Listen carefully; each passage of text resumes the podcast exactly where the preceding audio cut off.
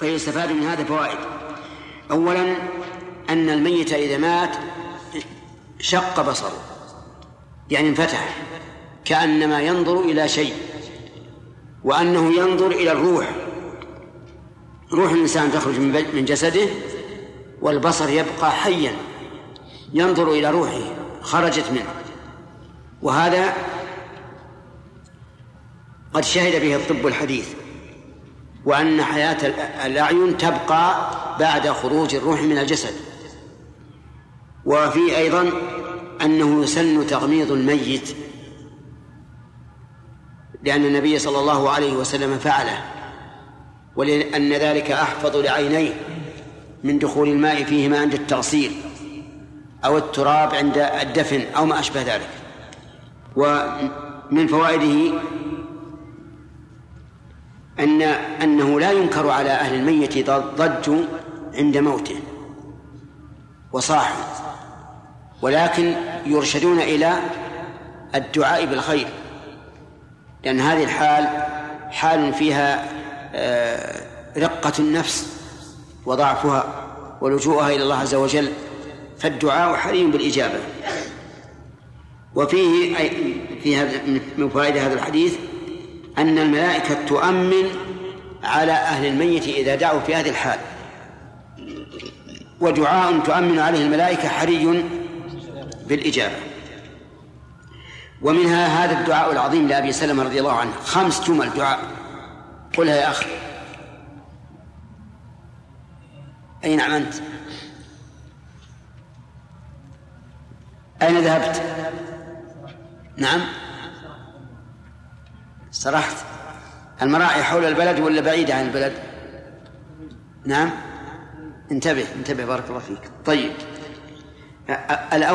الجملة الأولى سؤال المغفرة لأبي سلمة.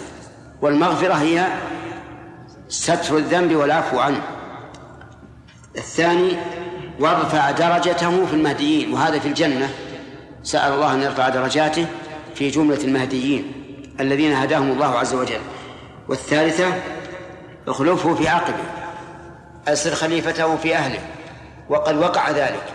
كيف هذا يا أخ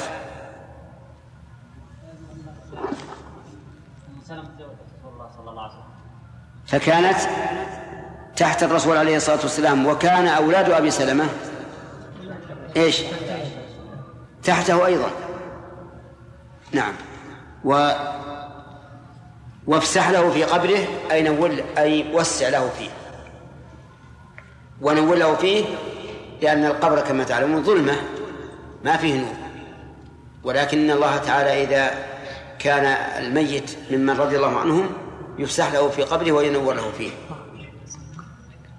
نعم.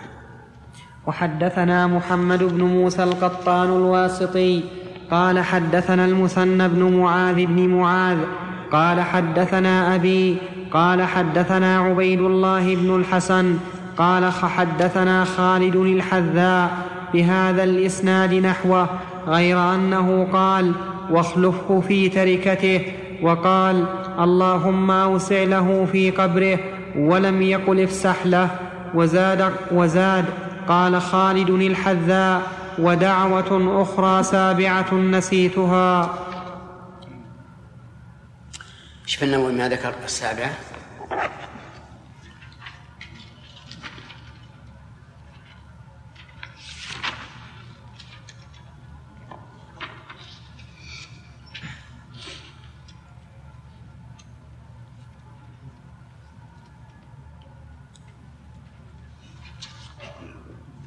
ما في شيء. ما, ما ذكر شيء طيب نعم. باب في شخوص بصر الميت.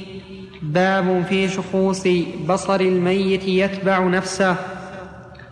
وحدثنا محمد بن رافع قال حدثنا عبد الرزاق قال أخبرنا ابن جريج عن العلاء بن يعقوب قال أخبرني أبي أنه سمع أبا هريرة يقول قال رسول الله صلى الله عليه وسلم ألم تروا الانسان إذا مات شخص بصره؟ قالوا بلى. قال فذلك حين يتبع بصره نفسه. وحدثناه قتيبة بن سعيد. قال حدثنا عبد العزيز يعني الدراوردي عن العلاء بهذا الإسناد. باب البكاء على الميت. وحدثنا أبو بكر بن أبي شيبة وابن نمير وإسحاق بن إبراهيم كلهم عن ابن عيينة قال ابن نمير حدثنا سفيان عن ابن أبي نجيح عن ابيه عن عبيد بن عمير قال قالت أم سلمة لما مات أبو سلمة قلت غريب وفي أرض غربة لأبكينه بكاء يتحدث عنه فكنت قد تهيأت للبكاء عليه إذ أقبلت امرأة من الصعيد تريد أن تسعدني فاستقبلها رسول الله صلى الله عليه وسلم وقال أتريدين أن تدخل الشيطان بيتا أخرجه الله منه مرتين؟ فكففت عن البكاء فلم أبكي. لكن البكاء على الميت إذا كان غير متكلف وكان طبيعيا فإنه لا بأس به بل هو دليل على رحمة الإنسان. ولهذا بكى النبي صلى الله عليه وسلم على ابنه إبراهيم فقال إن العين تدمع والقلب يحزن ولا نقول إلا ما يرضي الرب وإنا على فراقك يا إبراهيم لمحزونون. أما البكاء المتكلف المتعمد الذي يتهيأ له فهذا غير مشروع. وقد أخبر النبي صلى الله عليه وسلم أن الميت يعذب ببكاء أهله عليه. وقول مسلم إذ أقبلت امرأة من الصعيد يعني من العوالي من خارج البلد. وقالت تسعدني يعني تشاركني في البكاء على الميت من الإسعاد أو من المساعدة. ولكن النبي صلى الله عليه وسلم آه، زجر هذه المرأة بهذا الكلام. أتريدين أن تدخل الشيطان بيتا أخرجه الله منه؟ قالها مرتين. فلما سمعت أم سلمة بهذا الدعاء بهذا الكلام لما سمعته كفت عن البكاء. نعم. حد. نعم يا سليم. الرسول صلى الله عليه وسلم قبل إبراهيم كيف؟ أقول مات للرسول صلى الله عليه وسلم الابناء قبل قبل إبراهيم. إيش؟ أقول مات للرسول صلى الله عليه وسلم الابناء ابناء قبل إبراهيم. نعم. ولا ذكر إنه بكى عليهم نعم. وبعض الصحابة دعا لهم بعض الصحابه الصحابة ما دعا لهم عند الموت. الشيخ هذا يكون يكون من محبة الرسول صلى الله عليه وسلم لهم بعض بعض الأشخاص عن بعض. ما هو على كل حال لكن الآن في المناسبة وهل تح... هل الآن هل يمكن أن نجزم بأن الرسول حضر موت أحد غير أبي سلمة؟ شيخ ما ما نسمع مثل يحب يعقوب مثل يحب يعقوب ليوسف عن عن اخوته يعني. إيه هذا أقول شيء مجرب. حتى الإنسان يحب بعض ابنائه أكثر من بعض. نعم. بارك الله فيكم. قول أم سلمة يتحدث به نعم. عن. هل مقصودها يعني النياحه بمعنى أنها تذكر محاسنه وترفيه؟ في احتمال. هل لم يكن متقررا لديها أن النياحة لا البكاء على الميت متقرر عندهم أمر مشهور معروف. لا قولها بكاء يتحدث نعم يتحدث عنه. يقول الناس إنها بكت عليه بكاء شديدا. يدل على أنها آه، حزنت حزنا شديدا وأنه غال عندها. ما في يعني أن تقول شعر مثلا إيش؟ يعني أنا فهمت أنها تقول شعر في شعرا؟ شعرا ترفيهي. ما ما هو بالظاهر لا ما هو بالظاهر. بكاء. هذا الذي يتحدث عنه الناس لا وعن البكاء الشديد أيضا. يتحدث عنه. وهي لم تقل يتحدث به. عن يعني يقول إن لم يبكي أحد مثل آه نعم لم يبكي أحد مثل سلمة بكت على زوجها. نعم. بالنسبة للبكاء مع خروج الصوت جائز؟ كما قلت البكاء بدون تكلف جائز. حتى بصوت لأن الإنسان قد يكون ما ما, ما يستطيع من نفسه. وأما اللي يتكلف ذلك فهذا هو المنهي عنه. نعم.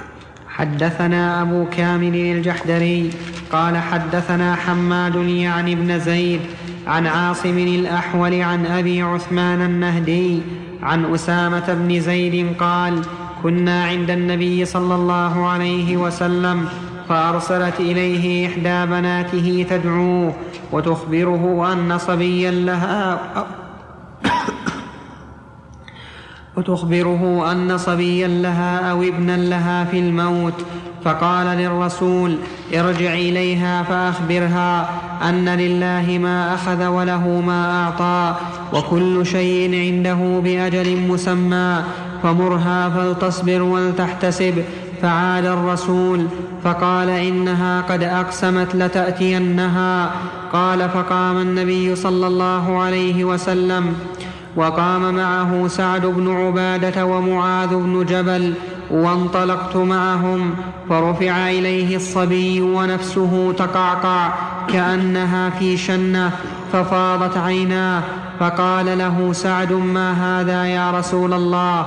قال هذه رحمة جعلها الله في قلوب عباده وإنما يرحم الله من عباده الرحماء. وحدثنا محمد. نعم. في هذا أيضا دليل فيه فوائد الحديث. أولا أن الرسول عليه الصلاة والسلام من أحسن الناس خلقا. من وجهين بل من وجوه. أنه أجاب دعوة ابنته مع أن الذي يظهر أنه مشغول بشيء هام لأنه أمر الرسول أن يرجع ويحدثها بما أمره أن يحدثها به. وثانيا حسن تربية الرسول عليه الصلاة والسلام. وذلك بتوجيه ابنته إلى أن تصبر وتحتسب. قال مرها فلتصبر ولتحتسب. تصبر يعني على هذا هذه المصيبة وتحتسب أجرها على الله عز وجل. ومنها هذا العزاء العظيم البليغ. إن لله ما أخذ وله ما أعطى وكل شيء عنده بأجل مسمى. فهو الرب عز وجل المالك. له ما أخذ من كل شيء من المال من البنين من غير ذلك. وله ما أعطى. وإذا كان له ما أعطى فله أن يأخذه ما تشاء. ثم التسلية الثالثة وكل شيء عنده بأجل مسمى. وما كان بأجل فهو مربوط بأجل لا يمكن أن يتقدم عنه ولا يتأخر. والإنسان إذا آمن بهذا فإنه سوف يهون تهون عليه المصائب ويرتفع عنه الندم ويسد عنه باب لو و وقول مسمى أي معين ومحدد. ولكن ابنته وهي زينب أقسمت أن أن يأتيها يعني قالت والله لا يأتين. ففيه دليل على جواز الإقسام على الغير لأن النبي صلى الله عليه وسلم لم ينكر عليها أن أقسمت عليه. لكن يجب في مثل هذه الحال أن يراعي الإنسان ظرف أخيه فلا يكلفه ما لا ما يشق عليه. طيب فإن قال قائل لو حلف قال والله لتخبرني عما في بيتك من الطعام والشراب. فهل يبر قسمه؟ لا لأن هذا لا يستحق أن أن يبر قسمه. لماذا؟ لأنه سأل عما لا يعنيه. وقد قال النبي صلى الله عليه وسلم من حسن إسلام المرء تركه ما لا يعنيه. ومنها جواز البكاء وهذا هو المقصود من الحديث. أن الرسول عليه الصلاة والسلام بكى لما رأى هذا الصبي ونفسه تقعقع كأنها في شنة وتعرفون الشنة هي الجلد اليابس ويكون له صوت مع مع تحريكه. ومن فوائد هذه هذا الحديث آه، أن أن الرحماء يبكون عند وجود ما ما, ما يرقق القلوب. لأن النبي صلى الله عليه وسلم بكى وأخبر أن هذا رحمة أن هذه رحمة جعلها الله تعالى في قلوب عباده. ومنها أن الرحيم بالخلق حري بأن يرحمه الله عز وجل. لقوله وإنما يرحم الله من عباده الرحماء وإنما هنا أداة حصر. فإذا رأيت من نفسك رقة, رقة ولينا لعباد الله فأبشر بالخير. فإن هذا عنوان على رحمة الله إياك. وإن رأيت الأمر بالعكس فعالج نفسك وعودها على الرحمة. ومن أقرب ما يكون هو رحمة الصغار. فإن رحمة الصغار والعطف عليهم والحنو عليهم وتطيب خواطرهم هذه من أقرب الأسباب ومن أكبر الأسباب التي تعين الإنسان على الرحمة. نعم. وحدثنا محمد بن عبد الله بن نمير قال حدثنا ابن فضيل حا وحدثنا أبو بكر بن أبي شيبة قال حدثنا أبو معاوية جميعا عن عاصم الأحول بهذا الإسناد غير أن حديث حماد أتم وأطول. حدثنا يونس بن عبد الأعلى الصدفي وعمرو بن سواد العامري. قال أخبرنا عبد الله بن وهب. قال أخبرني عمرو بن الحارث عن سعيد بن الحارث عن سعيد بن الحارث الأنصاري عن عبد الله بن عمر. قال اشتكى سعد بن عبادة شكوى له فأتى رسول الله صلى الله عليه وسلم يعوده مع عبد الرحمن بن عوف وسعد بن أبي وقاص وعبد الله بن مسعود فلما دخل عليه وجده في غشية فقال أقد قضى؟ قالوا لا يا رسول الله. فبكى رسول الله صلى الله عليه وسلم فلما رأى القوم بكاء رسول الله صلى الله عليه وسلم بكوا فقال ألا تسمعون إن الله لا يعذب بدمع العين ولا بحزن القلب ولكن يعذب بهذا وأشار إلى لسانه أو يرحم. اللهم صل هذا أيضا فيه دليل على جواز البكاء على المريض إذا وجد فيه شدة وأن هذا من رحمة الله عز وجل. وفيه أيضا أن الله لا يعذب بدم العين ولا بحزن القلب ولكن يعذب بما يقوله الإنسان عند المصيبة من النياحة والندب والدعاء بالويل والثبور وما أشبه ذلك.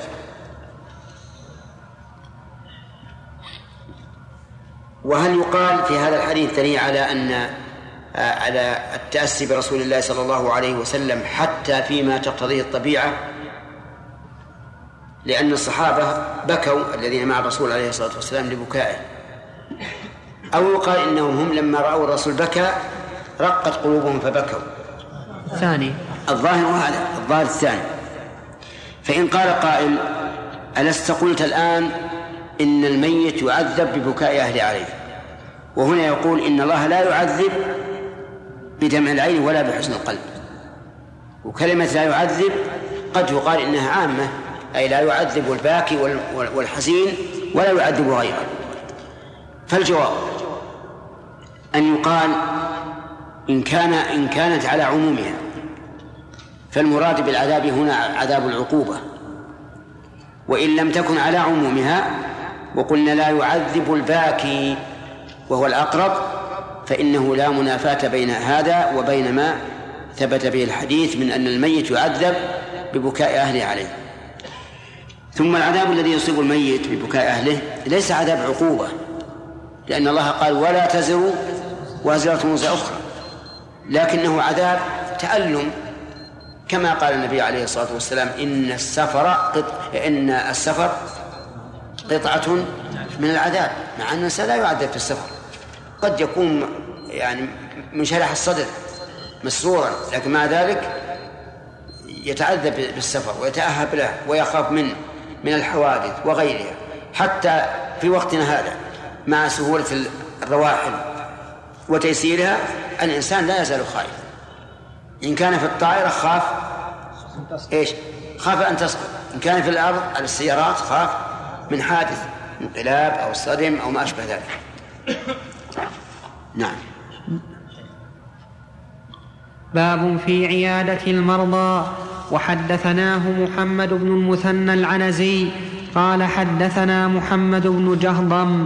قال حدثنا إسماعيل وهو ابن جعفر. عن عمارة يعني ابن غزي يعني ابن غزية. عن سعيد بن الحارث بن المعلى.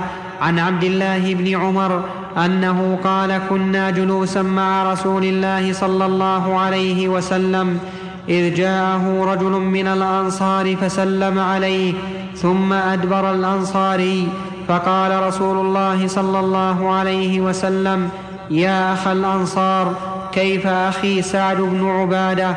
فقال صالح فقال رسول الله صلى الله عليه وسلم من يعوده منكم؟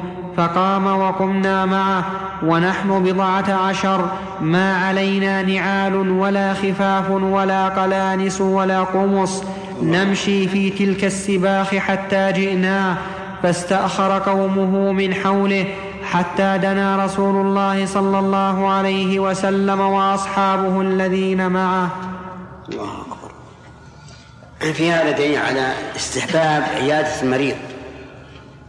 وعرض العيادة على على الحاضرين ليصحبوا العائد. لأن النبي صلى الله عليه وسلم قال من يعوده منكم؟ وفي أيضا احتفاء النبي صلى الله عليه وسلم بأصحابه وسؤاله عنهم. وهكذا ينبغي للإنسان كبير القوم أن يكون حريصا على أصحابه يسأل عنهم ويبحث عن أحوالهم.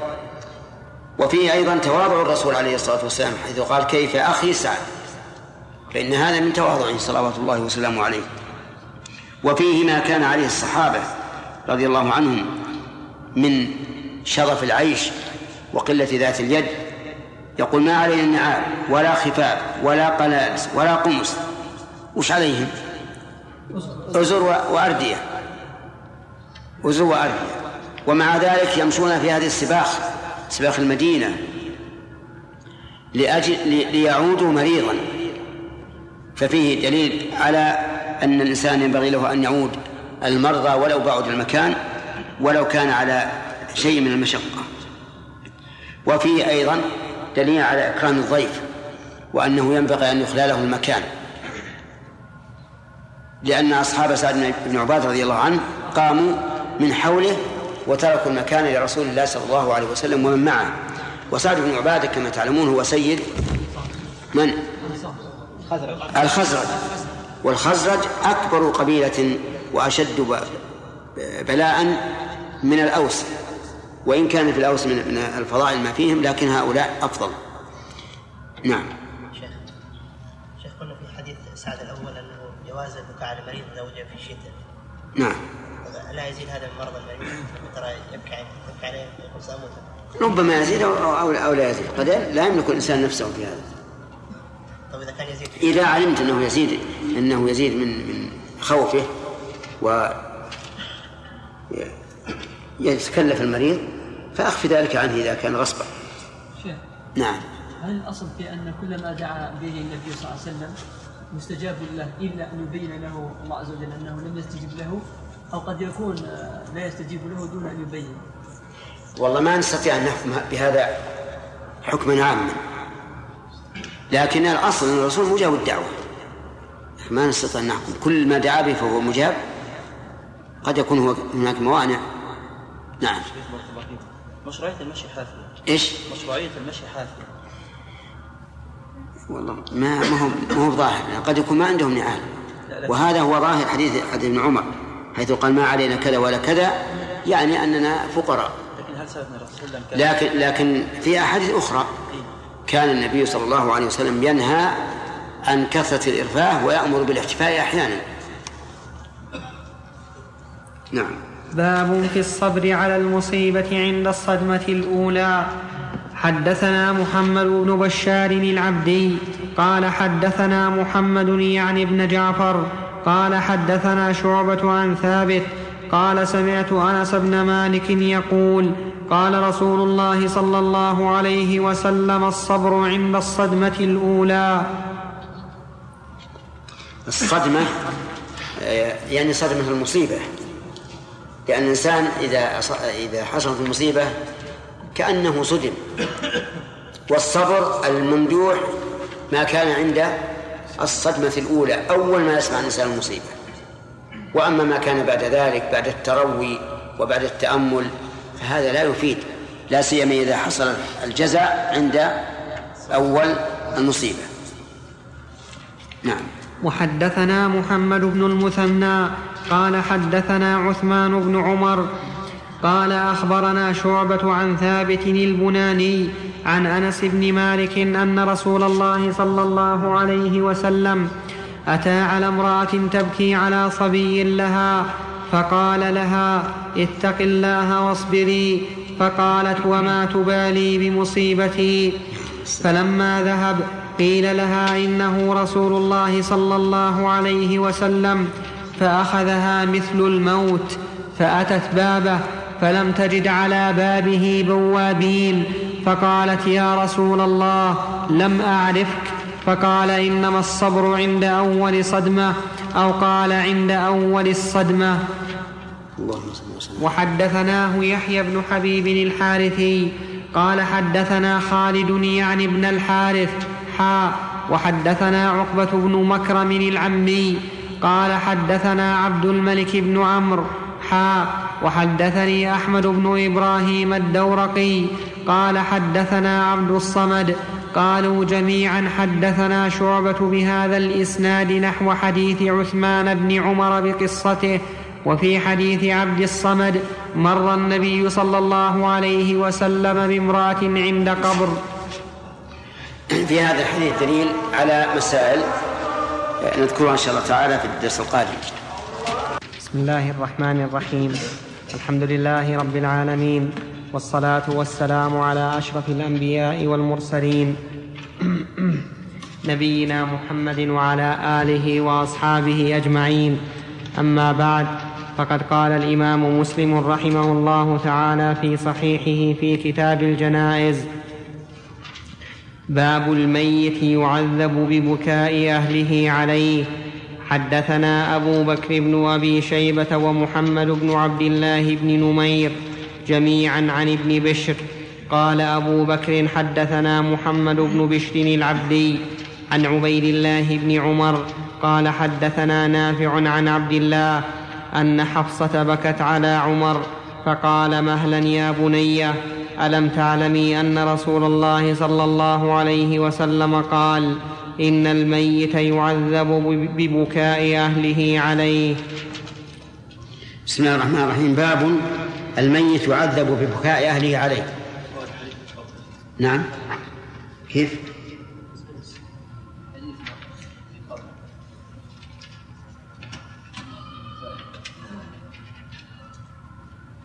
لا شرحنا ها؟ الصبر عند الصدمة الأولى؟ إيه.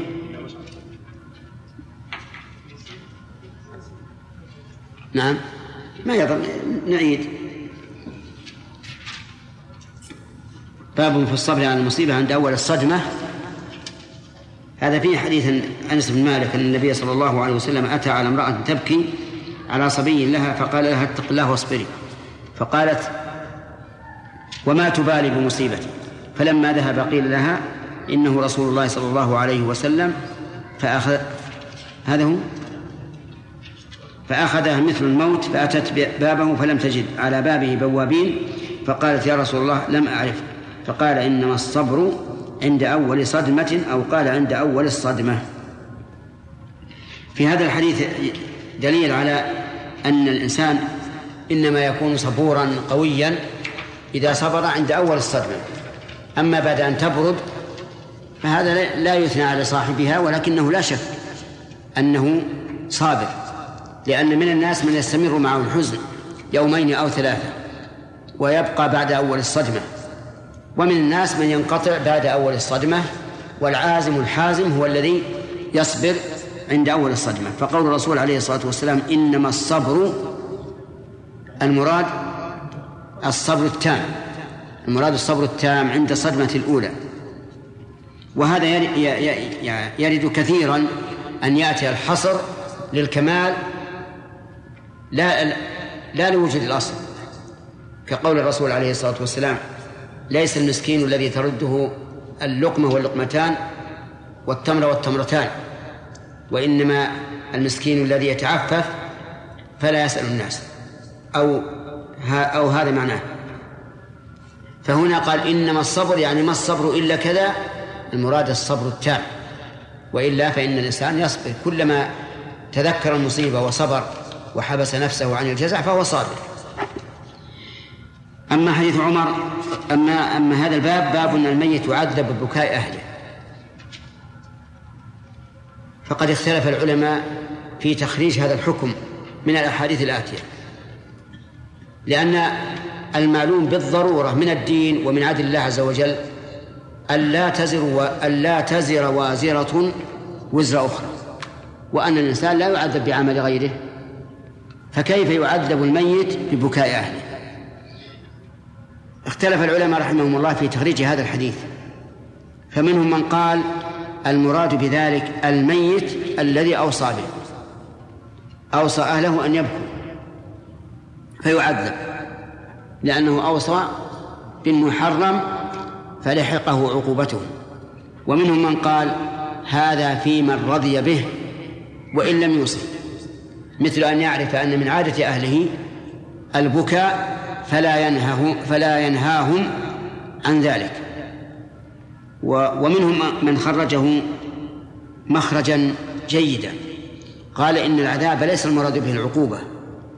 فإن عذاب العقوبة لا يمكن أن يعذب به غير الفاعل لكن المراد بالعذاب والتألم تألم الإنسان وهمه وغمه وهذا يكون بلا ذنب. كقوله صلى الله عليه وسلم السفر قطعة من العذاب ومعلوم أن السفر ليس عقوبة. وهذا الذي اختاره شيخ الإسلام ابن تيمية رحمه الله فيما أظن وهو الصحيح أن المراد بالعذاب هنا الهم والغم والتحسر وما أشبه ذلك وليس عذاب العقوبة. نعم.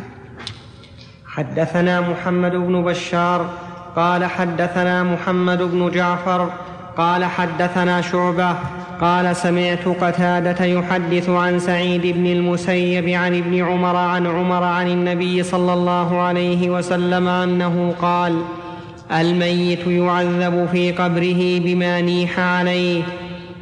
وحدثناه محمد بن المثنى. والنياحة أخص من البكاء لأن البكاء قد يأتي بمقتضى الطبيعة بدون قصد.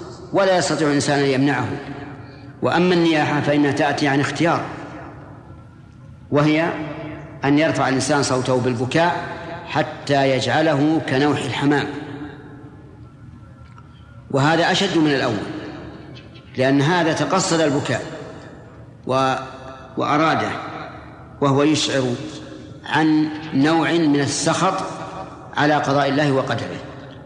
فلهذا كانت النياحة من كبائر الذنوب.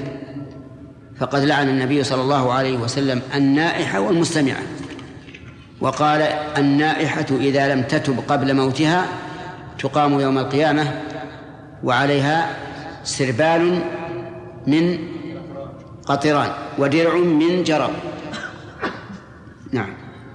وحدثناه محمد بن المثنى قال حدثنا ابن أبي عدي عن سعيد عن قتادة عن سعيد بن المسيب عن ابن عمر عن عمر عن النبي صلى الله عليه وسلم أنه قال الميت يعذب في قبره بما نيح عليه. وحدثني علي بن حجر السعدي قال حدثنا علي بن مسهر عن الأعمش عن أبي صالح عن ابن عمر قال لما طعن عمر أغمي عليه فصيح عليه فلما أفاق قال أما علمتم أن رسول الله صلى الله عليه وسلم قال إن الميت ليعذب ببكاء الحي.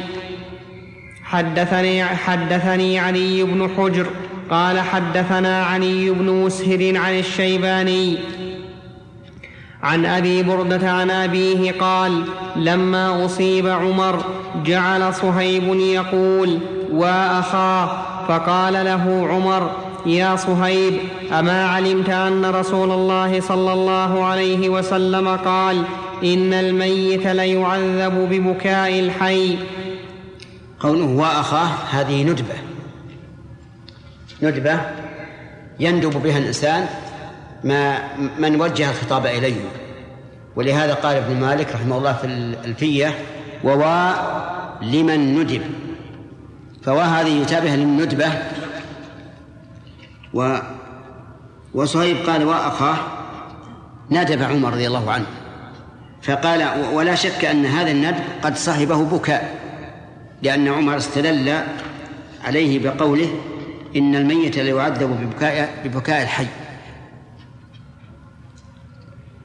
ولقد شاع عند الناس الآن ندب خطير جدا وهو أنهم يقولون ومعتصماه ومعتصماه وهذا إن أراد به الشخص فهو شرك أكبر مخرج عن الملة وإن أراد به الجنس فهو دون ذلك لكن لا ينبغي أن أن نجعل مثل هؤلاء أفضل من الصحابة ومن ومن الفاتحين من الصحابة كعمر وقبله أبو بكر رضي الله عنه. أو ما يقولون محمد الفاتح وينسون الأوائل من الصحابة رضي الله عنهم الذين فتحوا أكثر مما فتح هؤلاء. ووطدوا أركان الإسلام بأكثر من هؤلاء. هؤلاء لا شك أنهم يحمدون على ما فعلوا ولا سيما أن أوقاتهم متغيرة لكن كوننا ننسى الأولين ونحيي ذكر هؤلاء المتأخرين هذا لا شك أنه غلط وأنه من من من من الجهل. فالحاصل أن الذي يقول ومعتصماه إن كان يناديه بشخصه فهذا دعاء غير الله دعاء ميت يريد أن يغيثه وهو شرك أكبر مخرج عن الملة. وإذا كان يريد جنسه فهذا أهون لكن مع ذلك ينهى عنه. لئلا يعطى الرجل فوق حقه ويغلى فيه حتى يندب جنسه عند الشدائد. ولو أردنا أن نندب الجنس عند الشدائد لندبنا من هو خير منه. من؟ رسول الله صلى الله, عليه وسلم. لكننا إنما نلجأ عند عند الشدائد إلى القادر على كشفها وهو الله جل وعلا. نعم. وحدثني علي بن حجر قال أخبرنا شعيب بن صفوان أبو يحيى عن عبد الملك بن عمير عن أبي بردة بن أبي موسى عن أبي موسى قال لما أصيب عمر أقبل, أقبل صهيب من منزله حتى دخل على عمر فقام بحياله يبكي فقال عمر على ما تبكي؟ أعلي تبكي؟ قال إي والله لعليك أبكي يا أمير المؤمنين. قال والله لقد علمت أن رسول الله صلى الله عليه وسلم قال من يبكى عليه يعذب. قال فذكرت ذلك لموسى بن طلحة. فقال كانت عائشة تقول إنما كان أولئك اليهود. وحدثني عمرو عمرو الناقد قال حدثنا عفان بن مسلم قال حدثنا حماد بن سلمة عن ثابت عن أنس أن عمر بن الخطاب لما طعن عونت عليه حفصة فقال يا حفصة أما سمعت رسول الله صلى الله عليه وسلم يقول المعول عليه يعذب وعول عليه صهيب فقال عمر يا صهيب أما علمت أن المعول عليه يعذب حدثنا داود بن, رش بن رشيد قال حدثنا إسماعيل بن علية قال حدثنا أيوب عن عبد الله بن أبي مليكة قال كنت جالسا إلى جنب ابن عمر ونحن ننتظر جنازة, جنازة أم أبان بنت عثمان وعنده عمرو بن عثمان فجاء ابن عباس يقوده قائد فأراه أخبره بمكان ابن عمر فجاء حتى جلس إلى جنبي فكنت بينهما فإذا صوت من الدار فقال ابن عمر كأنه يعرض على عمرو أن يقوم فينهاهم. سمعت رسول الله صلى الله عليه وسلم يقول إن الميت ليعذب ببكاء أهله. قال فأرسلها عبد الله مرسله. فقال ابن عباس كنا مع أمير المؤمنين عمر بن الخطاب. حتى إذا كنا بالبيداء إذا هو برجل نازل في شجرة فقال لي اذهب. نعم. فقال لي اذهب فاعلم لي من ذاك الرجل. فذهبت فإذا هو صهيب فرجعت إليه فقلت إنك أمرتني أن أعلم لك من ذاك وإنه صهيب. قال مره فليلحق بنا. فقلت إن معه أهله. قال وإن كان معه أهله. وربما قال أيوب مره فليلحق بنا. فلما قدمنا لم يلبث أمير المؤمنين أن أصيب. فجاء صهيب يقول وأخاه وصاحباه. فقال عمر ألم تعلم؟ أو أو لم تسمع؟ قال أيوب أو قال أولم تعلم أولم تسمع أن رسول الله صلى الله عليه وسلم قال إن الميت ليعذب ببكاء أهله عليه. قال فأما عبد الله فأرسلها مرسلة وأما عمر فقال ببعض. فقمت فدخلت على يعني قال هذه الكلمة غير مقيدة ببعض. وكلمة الإرسال وعدم الإرسال تفهم من السياق. وإلا فقد يظن الظان أرسلها مرسلة يعني رواها بصفة الإرسال وليس كذلك. المعنى أنه أطلقه أي غير مقيدة. نعم. فقمت فدخلت على عائشة فحدثتها بما قال ابن عمر فقالت لا والله ما قال رسول الله صلى الله عليه وسلم. قاله ما قاله. تصحيح يا شيخ. عندك بدون ضمير؟ بدون ضمير. وأنتم؟ بدون ضمير. عندي بضمير ها؟ الشرح فيها ضمير يعني عندي فيها ضمير. خل- تجعل نسخة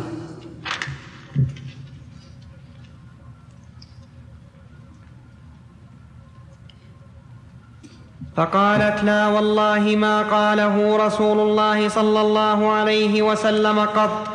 ان الميت يعذب ببكاء احد ولكنه قال ان الكافر يزيده الله ببكاء اهله عذابا وان الله له اضحك وابكى ولا تزر وازره وزر أخرى قال ايوب قال ابن ابي مليكه حدثني القاسم بن محمد قال لما بلغ عائشه قول عمر وابن عمر قالت انكم لتحدثوني عن غير كاذبين ولا مكذبين ولكن السمع يخطئ. رضي الله عنه. يعني وسمعها لا يخطئ؟ سبحان الله. على كل حال هذه تعارض مثبت ونافع. فمن نقدم؟ المثبت. ما دام ليس كاذبين ولا مكذبين فنقدم المثبت ونقول إن النبي صلى الله عليه وسلم قال إن الميت يعذب ببكاء أهله. وأما ما دفعته بقوله تعالى ولا تزر وازرة وزر أخرى فنقول إذا كان الكافر يعذب ببكاء أهله فقد وزرت وازرة وزر أخرى وإلا فما بال الك- الكافر يعذب ببكاء أهله؟ وهل هذا إلا زيادة في تعذيبه؟ وحينئذ يكون صدق عليه أنه وزرت وازرة وزر أخرى. وفي هذا دليل على أن الإنسان مهما بلغ من الورع ومهما بلغ من العلم أنه قد يخطئ لأن الاراده الذي يرد على تعذيب المسلم ببكاء أهل المسلمين لأنه لا تزر وزر أخرى يرد على يرد على الكافر ولا فرق. نعم. حدثنا محمد بن رافع وعبد بن حميد قال ابن رافع حدثنا عبد الرزاق قال أخبرنا ابن جريد قال أخبرني عبد الله بن أبي مليكة قال توفيت ابنة قال توفيت ابنة لعثمان بن عفان بمكة. قال فجئنا لنشهدها. قال فحضرها ابن عمر وابن عباس. قال وإني لجالس بينهما. قال جلست إلى أحدهما ثم جاء الآخر فجلس إلى جنبي. فقال عبد الله بن عمر. الأخير؟ ابن عباس. إيه نعم ابن عباس كما في في الرواية الأولى. نعم. قال جلست إلى أحدهما ثم جاء الآخر فجلس إلى جنبي فقال عبد الله بن عمر لع- لعمرو بن عثمان وهو مواجهه ألا تنهى عن البكاء؟ فإن رسول الله صلى الله عليه وسلم قال إن الميت ليعذب ببكاء أهله عليه. فقال ابن عباس قد كان عمر يقول بعض ذلك ثم حدث فقال صدرت مع عمر من مكة حتى إذا ما هو الذي رواه ابن عباس عن, عن عمر اللي قال يقول بعد ذلك؟ ببعض بكاء إيه ببعض. ببعض بكاء أهله نعم. حتى إذا كنا بالبيداء إذا هو بركب تحت ظل شجرة فقال اذهب فانظر من هؤلاء الركب. فنظرت فإذا هو صهيب قال فأخبرته فقال ادعه لي. قال فرجعت إلى صهيب فقلت ارتحل فالحق أمير المؤمنين. فلما أن أصيب عمر دخل صهيب يبكي يقول وأخاه وصاحباه فقال عمر يا صهيب أتبكي علي؟ وقد قال رسول الله صلى الله عليه وسلم إن الميت يعذب ببعض بكاء أهله عليه فقال ابن عباس فلما مات عمر ذكرت ذلك لعائشة فقالت يرحم الله عمر لا والله ما حدث رسول الله صلى الله عليه وسلم إن الميت يعذب إن الله يعذب المؤمن ببكاء أحد ولكن قال إن الله يزيد الكافر عذابا ببكاء أهله عليه. قال وقال هذا حق يعني ما روته عن الرسول عليه الصلاة والسلام بأن الكافر يزيده الله عذابا ببكاء أهله عليه حق لأنها صادقة فيما روت لكن هذا لا يمنع أن يأتي الحديث أيضا بلفظ العموم. بلفظ العموم وهو إن الميت يعذب ببكاء أهله عليه أو ببعض أهله فلاحظوا هذا. فعائشة رضي الله عنها ظنت أن قوله إن الكافر لا إن الله يزيل الكافر عذابا ببكاء أهله. أنه مقيد لقوله إن الميت يعذب ببكاء أهله. ولكن من المعلوم أنه إذا ذكر بعض أفراد العام بحكم يطابق العام فإنه ليس تخصيصا. هذا الذي عليه المحققون.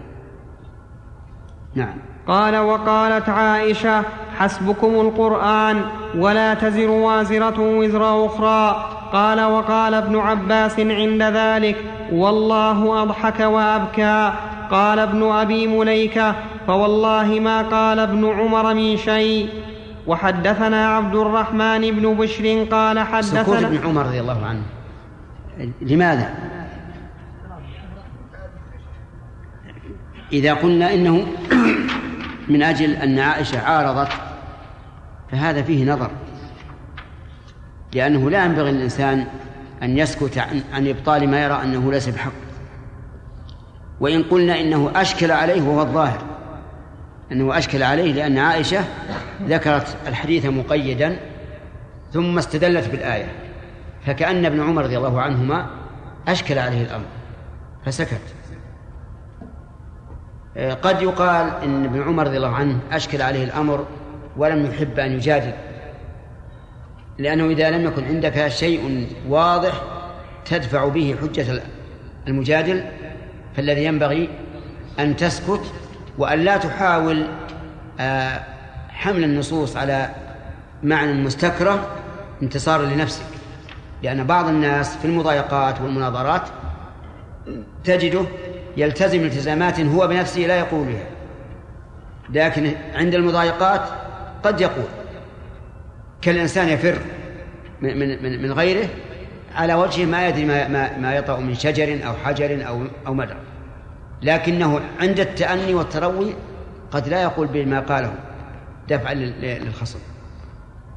فلعل ابن عمر رضي الله عنهما أشكل عليه الأمر فرأى أن المصلحة هي السكوت. إي نعم.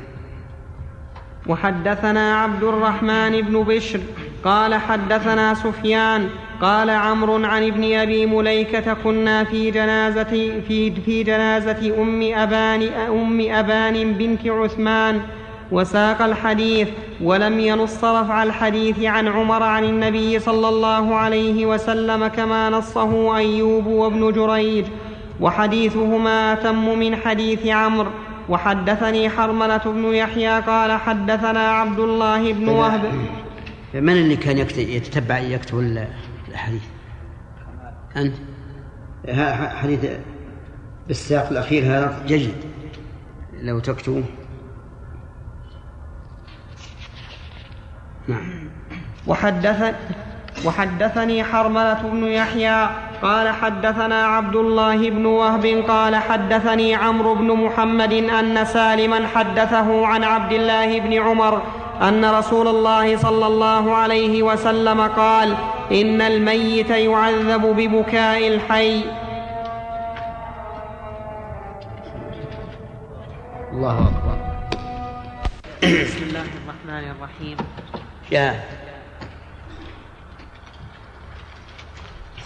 شوف لي حجاج المهندس.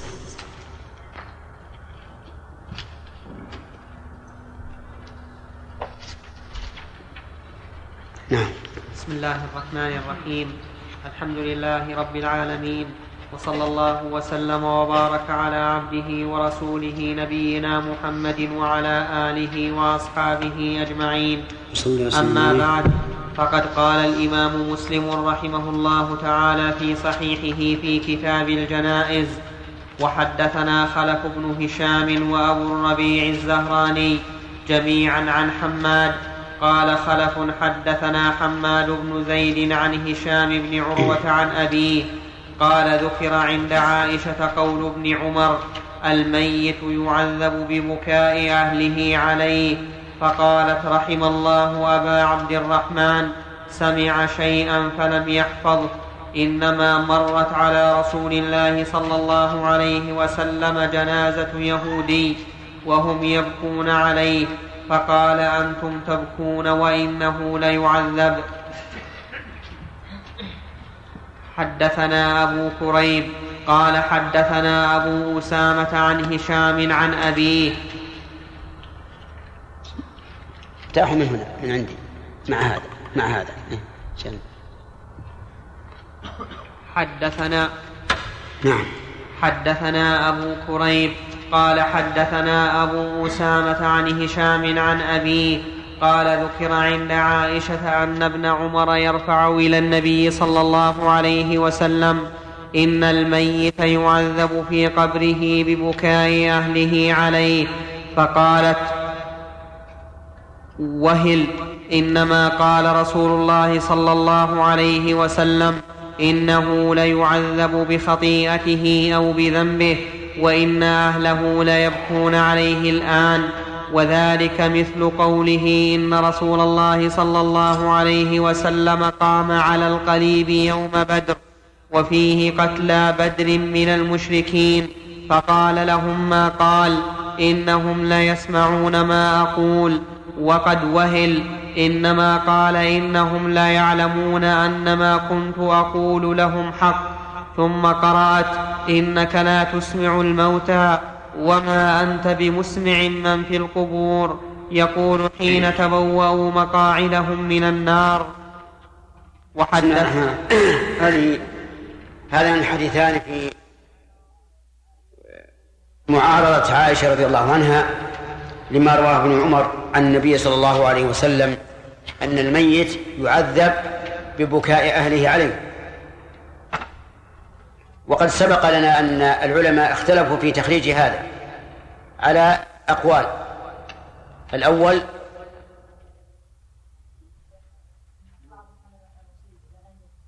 نعم. إذا لم يعني إذا أوصاهم بالبكاء. طيب. إذا أوصاهم بالبكاء فإنه يعذب.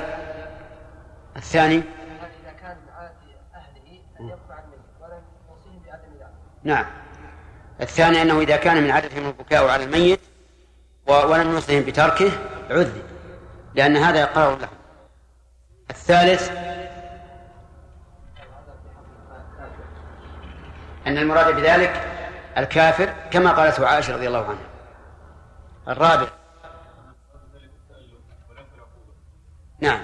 أنه أنه ليس عذاب عقوبة لقوله تعالى ولا تزر وازرة وزر ولكنه تألم كما يتألم الحي ويهتم في حال السفر لقوله السفر قطعة من العذاب وهذا أرجح الأقوال.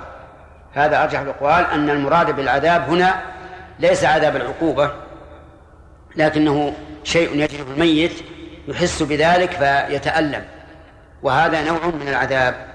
عائشة رضي الله عنها حكمت على ابن عمر بالوهن أي بالغلط. والخطأ. ثم استدلت بما ليس بدليل لها.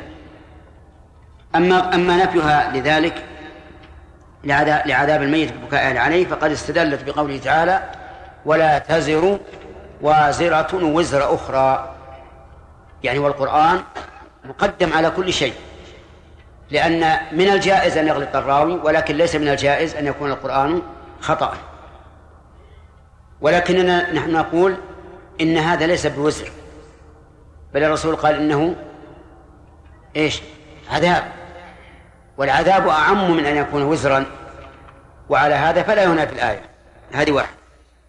المسألة الثانية كون الرسول عليه الصلاة والسلام وقف على قريب بدر. وقال إنهم لا يسمعون ما أقول. حتى قال للصحابة ما أنتم بأسمع لما أقول منهم. يعني يسمعون أكثر مما أقول.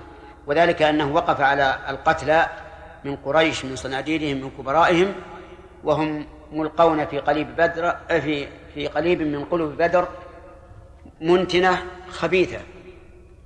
وقال لهم إني وجدت ما وعد ربي حقا فهل وجدتم ما وعد ربكم حقا؟ وكان يناديهم بأسمائهم وأسماء آبائهم. يا فلان ابن فلان.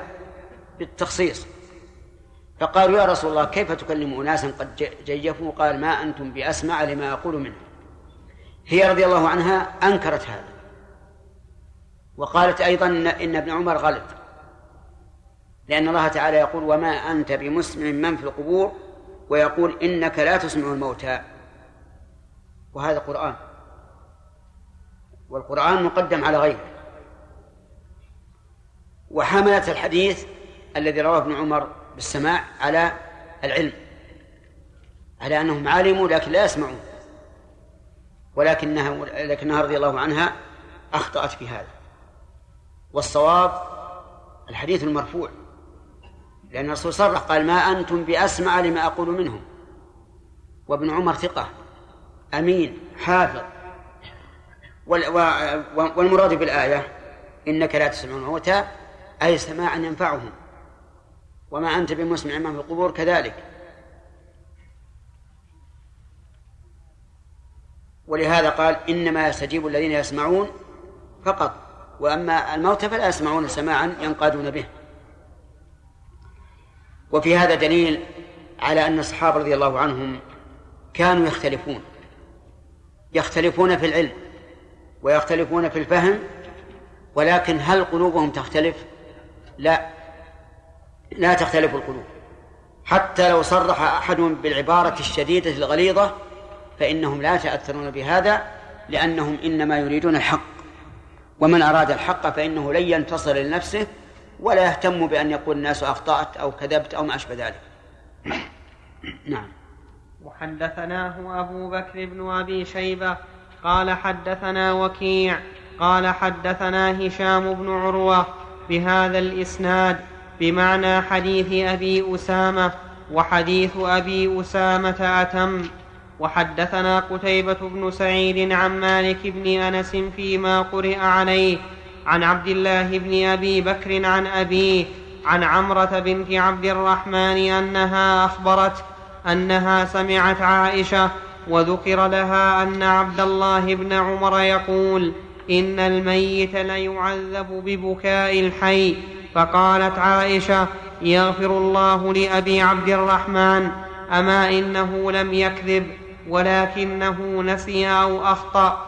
إنما مر رسول الله صلى الله عليه وسلم على يهودية يبكى عليها فقال إنهم ليبكون عليها وإنها لتعذب في قبرها.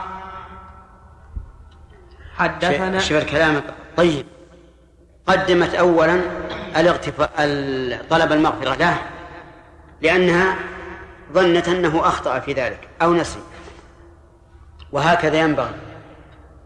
لكن نجد بعض الناس الآن إذا أراد أن يرد على أحد صار يفوح من كلامه النتن والرائحة الخبيثة ويتكلم بكلام سيء عند رده عليه وهذا غلط.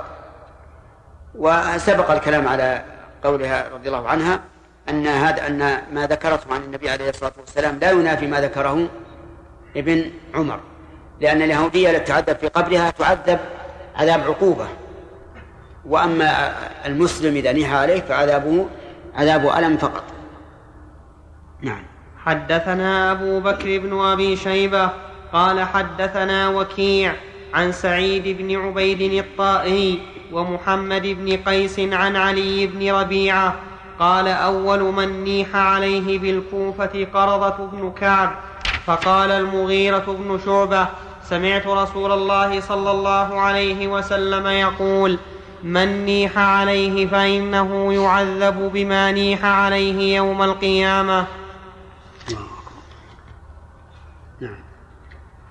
وحدثني علي بن حجر السعدي قال حدثنا علي بن مسهر قال أخبرنا محمد بن قيس الأسدي عن علي بن ربيعة الأسدي عن المغيرة بن شعبة عن النبي صلى الله عليه وسلم مثله وحدثناه ابن أبي عمر قال حدثنا مروان يعني الفزاري قال حدثنا سعيد بن عبيد الطائي عن علي بن ربيعة عن المغيرة بن شعبة عن النبي صلى الله عليه وسلم مثله.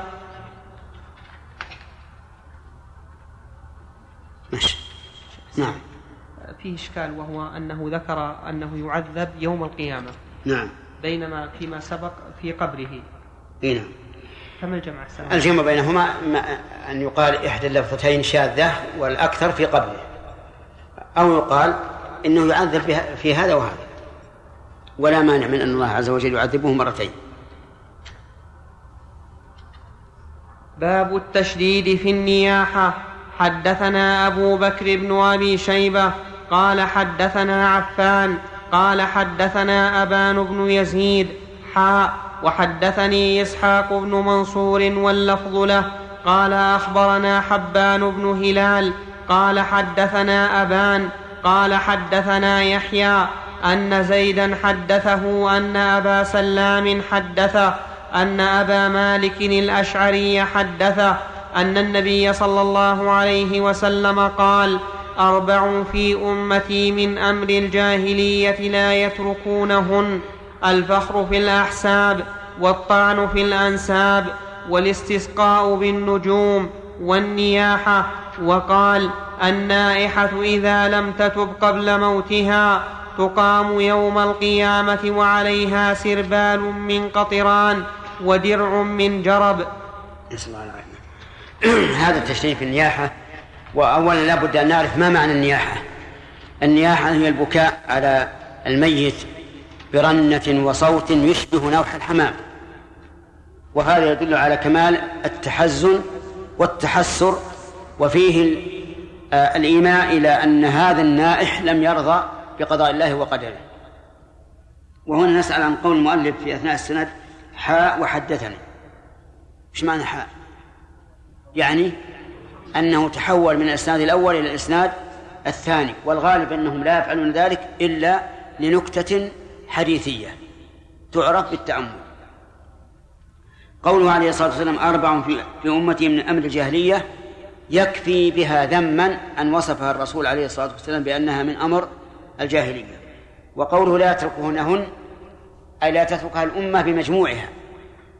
لا الجميع بمعنى أنه إذا وجد في قوم قد لا يوجد في قوم آخرين. فيوجد عند قوم نياحة وعند آخرين فخر بالأحساب وعند آخرين طعن في الأنساب. وما أشبه ذلك. آه، الفخر في الأحساب. الأحساب يعني الشرف والجاه والمنزلة بأن يفخر الإنسان بحسبه. يقول مثلا أنا شريف قومي أنا سيدهم أنا عندي كذا أنا عندي كذا أو يفخر كذلك بآبائه أنهم كانوا على ذلك. والثاني الطعن في الأنساب. بأن يقول مثلا بعضهم لبعض أنت من بني فلان وبئس القوم أنت. وما أشبه ذلك. أو كما حصل الآن في زماننا ومن قبل أيضا يقول الناس ينقسمون إلى قسمين. خضيري والثاني قبيلي. وهذا معروف عند أهل نجد ما أدري يعرف في الحجاز ويعرف في مصر والشام والعراق ولا لا. ها؟ آه ما عندهم قبائل أصلا. طيب. القبيلة معناها الذي يكون نسبه معروفا إلى قبيلة معينة من العرب.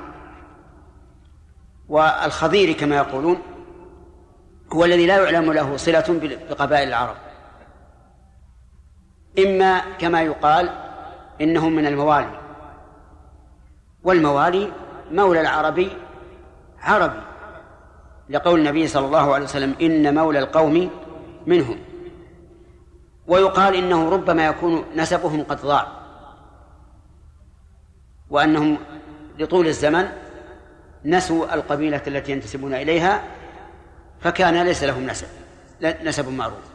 وأيا كان فإن التفاخر بالأنساب والطعن فيها لا شك أنه من أمر الجاهلية لأن الناس كلهم بنو آدم كلهم من تراب وأكرمهم عند الله أتقاهم. ورب مولى من الموالي خير من ألف من, من, من ذوي القبيلة. فعلى كل حال إذا رأيت القوم يتنافسون في الألقاب في مثل ذلك فاعلم أنهم أن فيهم خصلة من خصال الجاهلية. نعم. الفخر في الحقيقة بالعلم بالعمل الصالح بالإحسان إلى الخلق بهذه الخصال الجميلة الحميدة. أما أنه من من آل فلان أو من آل فلان أو أنه لا يعرف له نسب هذا لا, لا يفتخر به. وإن كنا نقول كما قال غيرنا وكما هو الواقع إن العرب خير من غيرهم من الأجناس. أفضل أجناس بني آدم هم العرب والدليل على هذا أن رسول الله صلى الله عليه وسلم وهو أفضل البشر كان منهم. وقد قال الله تعالى الله أعلم حيث يجعل رسالته. فكون الله عز وجل يجعل رسالة المحمدية الخالدة في هؤلاء القوم لا شك أنه يدل على فضلهم. لكن ليس معنى ذلك أنهم إذا فضلوا غيرهم في النسب وما يتبعه من ذكاء وفطنة وعقل وحنكة وحزم وإقدام وكرم لا يعني ذلك أنهم يفضلون غيرهم مطلقا في كل شيء. بل في غيرهم ما هو من من من أعز ما يكون. عكرمة مولى ابن عباس. ماذا تقولون فيه؟ عالم من أعلام الأمة الإسلامية. ومع ذلك هو مولى من الموالي.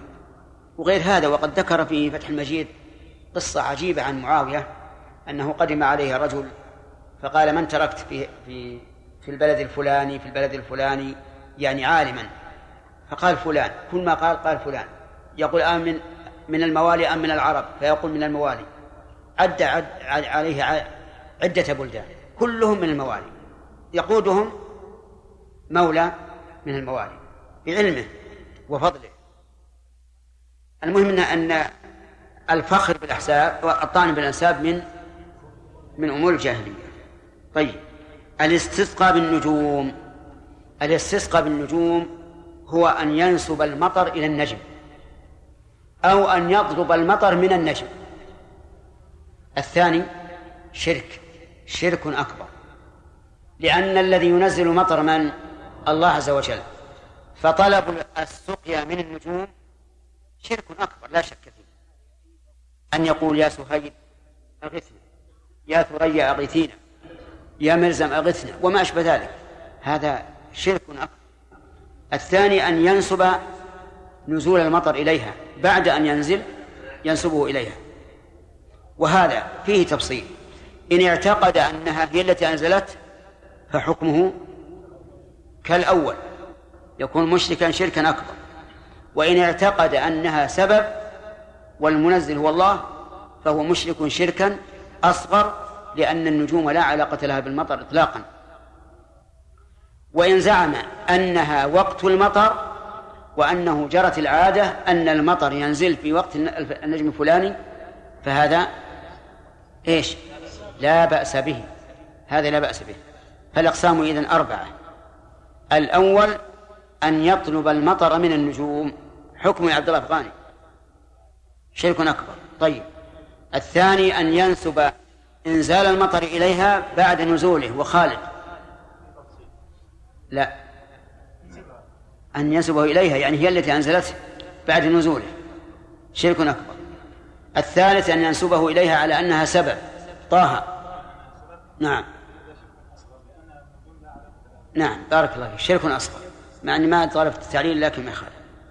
هو الطهر ماؤها الحل ميتته. طيب القسم الرابع أن ينسبه إلى النجوم على أنها زمن للمطر ولا علاقة لها في إنزاله. حكم جائز. جائز. طيب. أقول عبارة. مطرنا بنوء كذا. مطرنا في نوء كذا. أيهما الجائز؟ الثاني. الثاني. ليش؟ لأن في للظرفية. فهو جعل النوء زمنا للمطر وليس سببا للمطر. لكن عامتنا الآن هنا في نجد يجعلون الباء بمعنى في يقول مطرنا بالمربعانية مطرنا بالعقرب يعني النوء فإذا سألته وش معنى هالكلام قال يعني في هذا الوقت. مطرنا بالمو... مطرنا بالموسم يعني في هذا الوقت. هل نقبل منه ذلك أو لا؟ نعم. نقبل؟ يقول الرسول عليه الصلاة والسلام من قال مطرنا بنوع كذا وكذا فذلك كافر بالله مؤمن بالكوكب. يقوله عن الله. إيش نقول؟ لو قلنا له لا يجوز. قال أنا قصدي الوقت إنما يجوز. البل السببية. يحتج علينا. قال تأتي البال الظرفية في كلام الله. وإنكم لتمرون عليهم مصبحين وبالليل. يعني في الليل. نقول أنت الآن ما أنت بعام صرت عالما. على كل حال العامة الآن إذا قالوا مطرنا بكذا يعني يريدون الظرفية. ولكل امرئ ولكل امرئ ما نوى طيب. الرابع النياحة وهذا محل الشاهد. النياحة وظاهر الحديث سواء على الميت أو على مفقود بغير الموت. لأن النبي صلى الله عليه وسلم أطلق فهل يقال النياحة ال للعهد الذهني والمراد النياحة على ميت أو ال للاستغراق والمراد العموم؟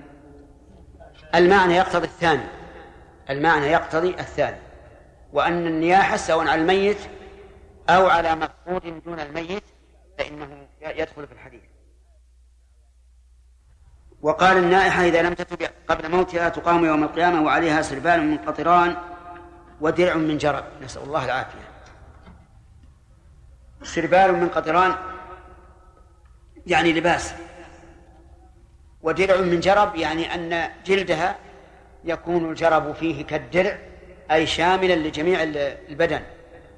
ومعلوم أنه إذا اجتمع جرب الجلد والقطران سوف يكون اشتعال النار شديدا ومؤلما. غاية الألم. بهذا الحديث نعرف أن جميع هذه الأشياء من كبائر الذنوب. أو أو الناحية فقط.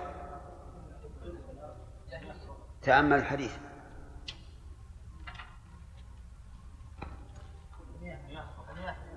الوعيد على النياحة فقط. نعم. لكنها كلها محل الذنب. كلها محل الذنب. ثم بالنسبة للاستسقاء بالأنواع أو بالنجوم على التفصيل الذي ذكرناه بعضها شرك أكبر. كما علمتم نعم.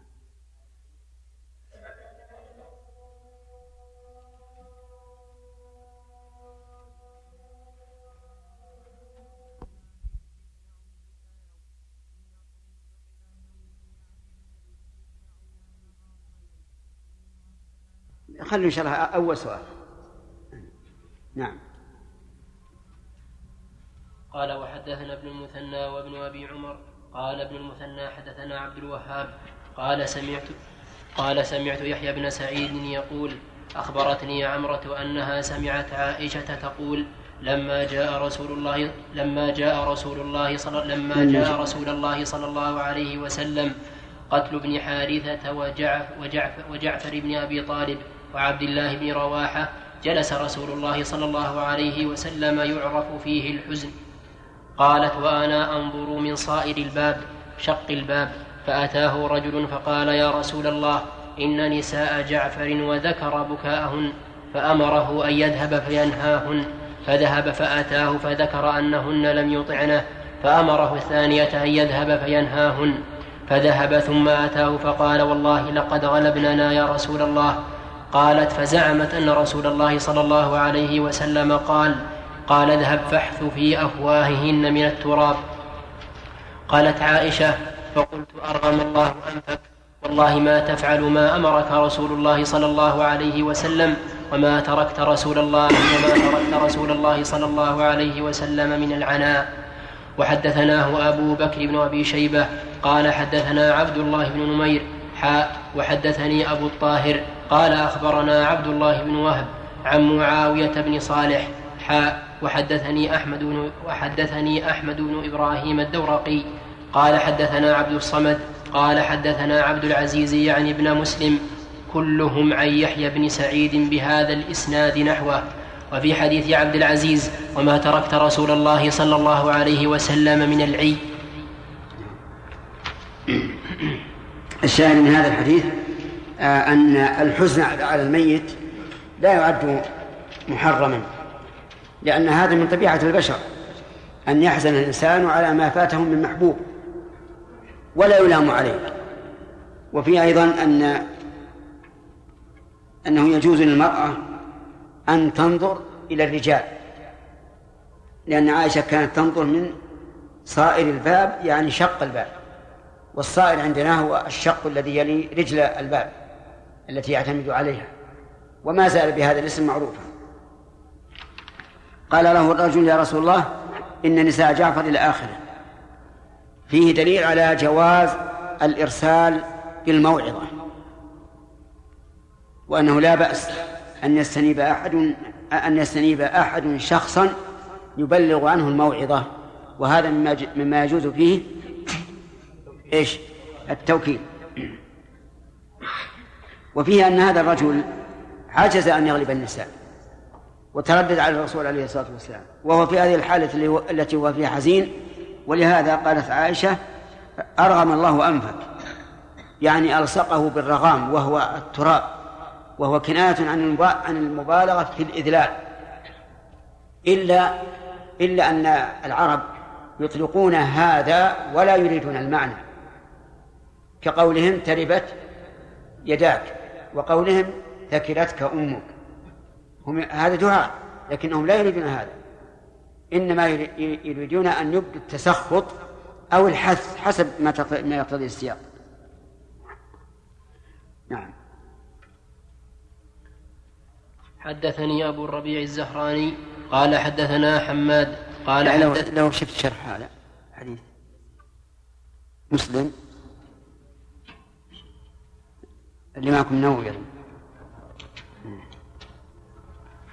كل الحديث من من فذكر بكاؤهم.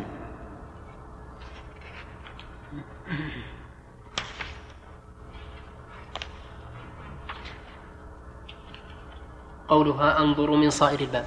نعم طيب ماشي. هكذا هو في روايات في روايات البخاري ومسلم. صائر الباب شق الباب. وشق الباب تفسير تفسير للصائر وهو بفتح الشين. وقال بعضهم لا يقال صائر وإنما يقال صير بكسر, بكسر الصاد وإسكان الياء. قوله صلى الله عليه وسلم اذهب فاحث في أفواههن من التراب. هو بضم الثاء وكسرها يقال حثى يحثو وحثى يحثي لغتان.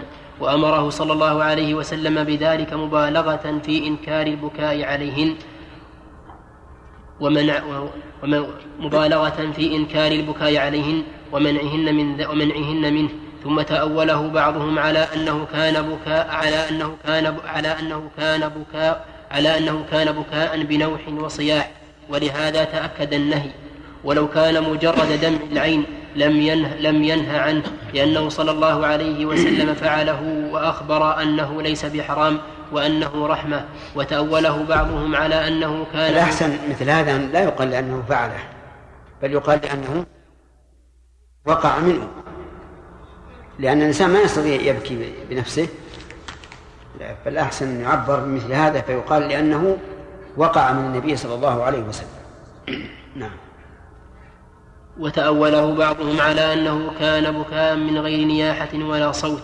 قال ويبعد أن الصحابيات يتمادين بعد تكرار بعد تكرار نهيهن على محرم وإنما كان بكاء مجردا والنهي عنه تنزيه وأدب لا للتحريم فلهذا أصررن عليه متأولات قوله أرغم الله أنفك. والله ما تفعل ما أمرك رسول الله صلى الله عليه وسلم وما تركت رسول الله صلى الله عليه وسلم من العناء. معناه أنك قاصر لا تقوم بما أمرت به من الإنكار لنقصك وتقصيرك.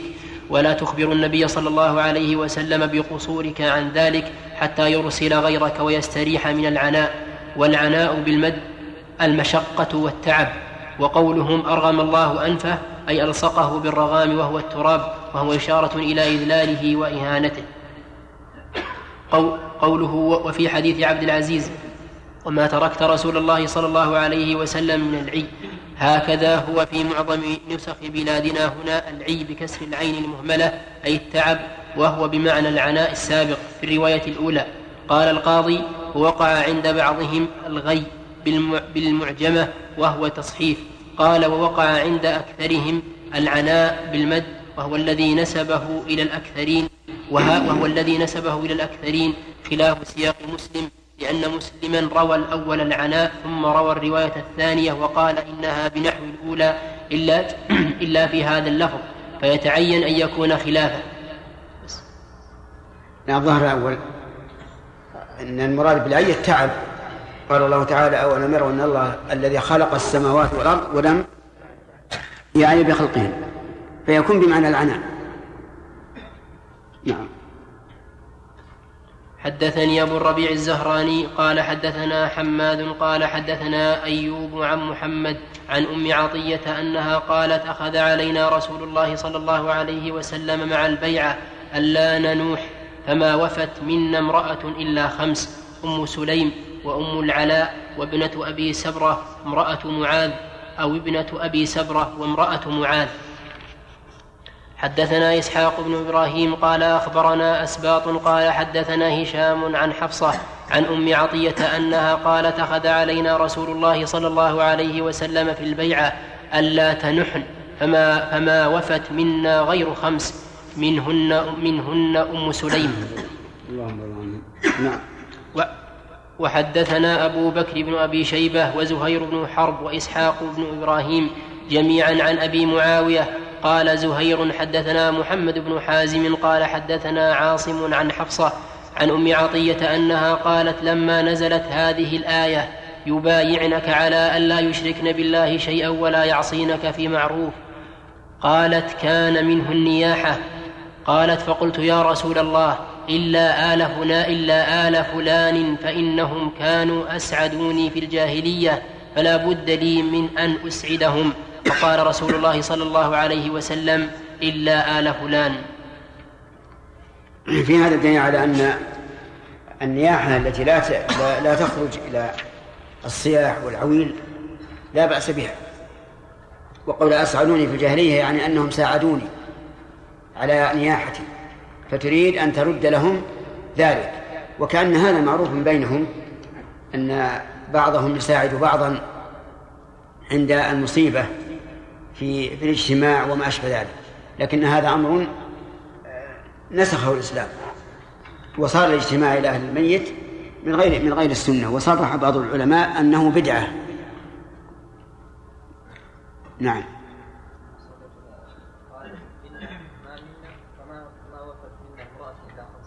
نعم. نعم.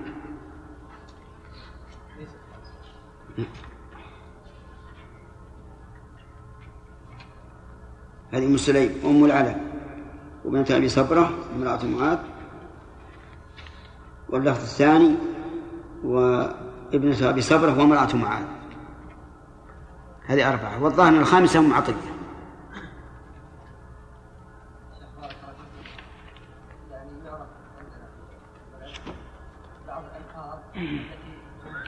قارن عن هذا إلى الجو لا سيما ما كان من برد أو رياح نعم. ومنها مثلا ما يسمى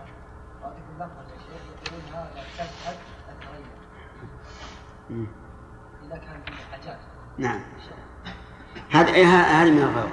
كثير من الناس الآن إذا حصلت رياح أو ما أشبه ذلك عند طلوع النجم ظنوا أن هذا بسبب النجم. وهذا غلط ليس بصحيح. لكن صحيح أن أن النجوم علامات على تقلب الجو. يعني مثلا نجوم الشتاء نجوم الصيف نجوم نجوم آه، الخريف نجوم الربيع كلها يكون في وقتها هذه الفصول. لكن أن تكون سببا غير؟ لا ينهى, ينهى عنه خصوصا تحت الثريا لأن معنى ذلك أن الثريا هي التي نفذت لا ما يكون أكبر ما يكون أكبر ولا يطرأ على بالهم أن هي اللي فعلت أصغر نعم؟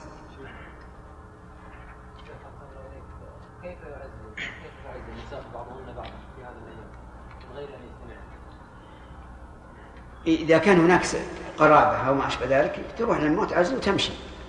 ما تجلس ولن زالت في وقت غداء وعشاء لا سيما اذا اتينا من سهل هذا الحديث. ما في معنى إذا إذا إذا, أتينا من بعيد وتعشى ما في معنى لكن الاجتماع الذي يعد له وتجد مثلا يضعون ال- القناديل ويأتون بالبخور وما أشبه ذلك هذا هذا محظور نعم. ثلاثة؟ نعم. باب نهي النساء عن اتباع الجنائز. حدثنا يحيى بن أيوب قال حدثنا ابن علية قال أخبرنا أيوب عن محمد بن سيرين قال قالت أم عطية كنا ننهى عن اتباع الجنائز ولم يعزم علينا. وحدثنا أبو بكر بن أبي شيبة قال حدثنا أبو أسامة حاء وحدثنا إسحاق بن إبراهيم قال أخبرنا عيسى بن يونس كلاهما عن هشام عن حفصة عن أم عطية أنها قالت نهينا عن اتباع الجنائز ولم يعزم علينا. اتباع المرأة الجنائز ورد فيه النهي عن النبي عليه الصلاة والسلام لأن قول أم عطية نهينا لا شك أن الناهي هو الرسول صلى الله عليه وعلى آله وسلم. فإن الصحابي إذا قال نهينا أو أمرنا فإنما يعني به من له الأمر والنهي بينهم وهو مولوي الرسول صلى الله عليه وسلم. لكن قولها ولم يعزم علينا اختلف العلماء رحمهم الله. هل هذا تفقه منها أو أنها فهمت من فحوى خطاب الرسول عليه الصلاة والسلام أن النهي هنا ليس عزيما؟ فعلى الأول يكون تفقهها كتفقه غيرها بمعنى أن نقول ثبت النهي والأصل في النهي التحريم وكونها تفهم أنه, أنه لم يعزم هذا فهمها رضي الله عنها وقد توافق عليه وقد لا توافق. كما فعل ابن عمر إذا اعتمر أو حج أخذ من لحيته ما زاد على القبضة مع أنه قد روى عن النبي عليه الصلاة والسلام أن أنه أمر بإعفاء اللحاء أما إذا كانت قد فهمت من الرسول عليه الصلاة والسلام من فهو خطابه أنه لم يعزم فهذا يكون له حكم الرفع ومن ثم اختلف العلماء رحمهم الله هل يجوز للمرأة أن تتبع الجنائز أو يكره لها ذلك؟ وهم متفقون على أنه ليس من المشروع ولا من المباح أيضا أن يعني وأقصد بالمباح مستوى الطرفين مستوي الطرفين أنه ليس من حق المرأة أن تتبع الجنائز لأنها إذا تبعت الجنائز حصل اختلاط الرجال بالنساء والمرأة ناقصة ناقصة ضعيفة العاطفة ربما تبكي وتنوح وربما تشق الثياب وتلطم الخدود. لا سيما إذا عظم المصاب. وحينئذ نقول الأقرب أن النهي للتحريم. لا سيما أنه يلزم منه أن تصل إلى المقبرة وتكون بذلك زائرة للقبور. وقد صح عن النبي صلى الله عليه وسلم أنه لعن زائرات القبور. نعم. باب باب في غسل الميت. وحدثنا يحيى بن يحيى قال أخبرنا يزيد بن زريع عن أيوب عن محمد بن سيرين عن أم عطية أنها قالت دخل علينا النبي صلى الله عليه وسلم ونحن نغسل ابنته فقال اغسلنها ثلاثا أو خمسا أو أكثر من ذلك إن رأيتن ذلك بماء وسدر واجعلن في الآخرة كافورا أو شيئا من كافور فإذا فرغتن فآذن فآذنني. فلما فرغنا آذناه فألقى إلينا حقوة فقال أشعرنها إياه. أنا عندي بفتح حقوة. بالفتح والكسر. مشكور بالأمرين؟ نعم. حقوة بفتح الحاء وقد تكسر.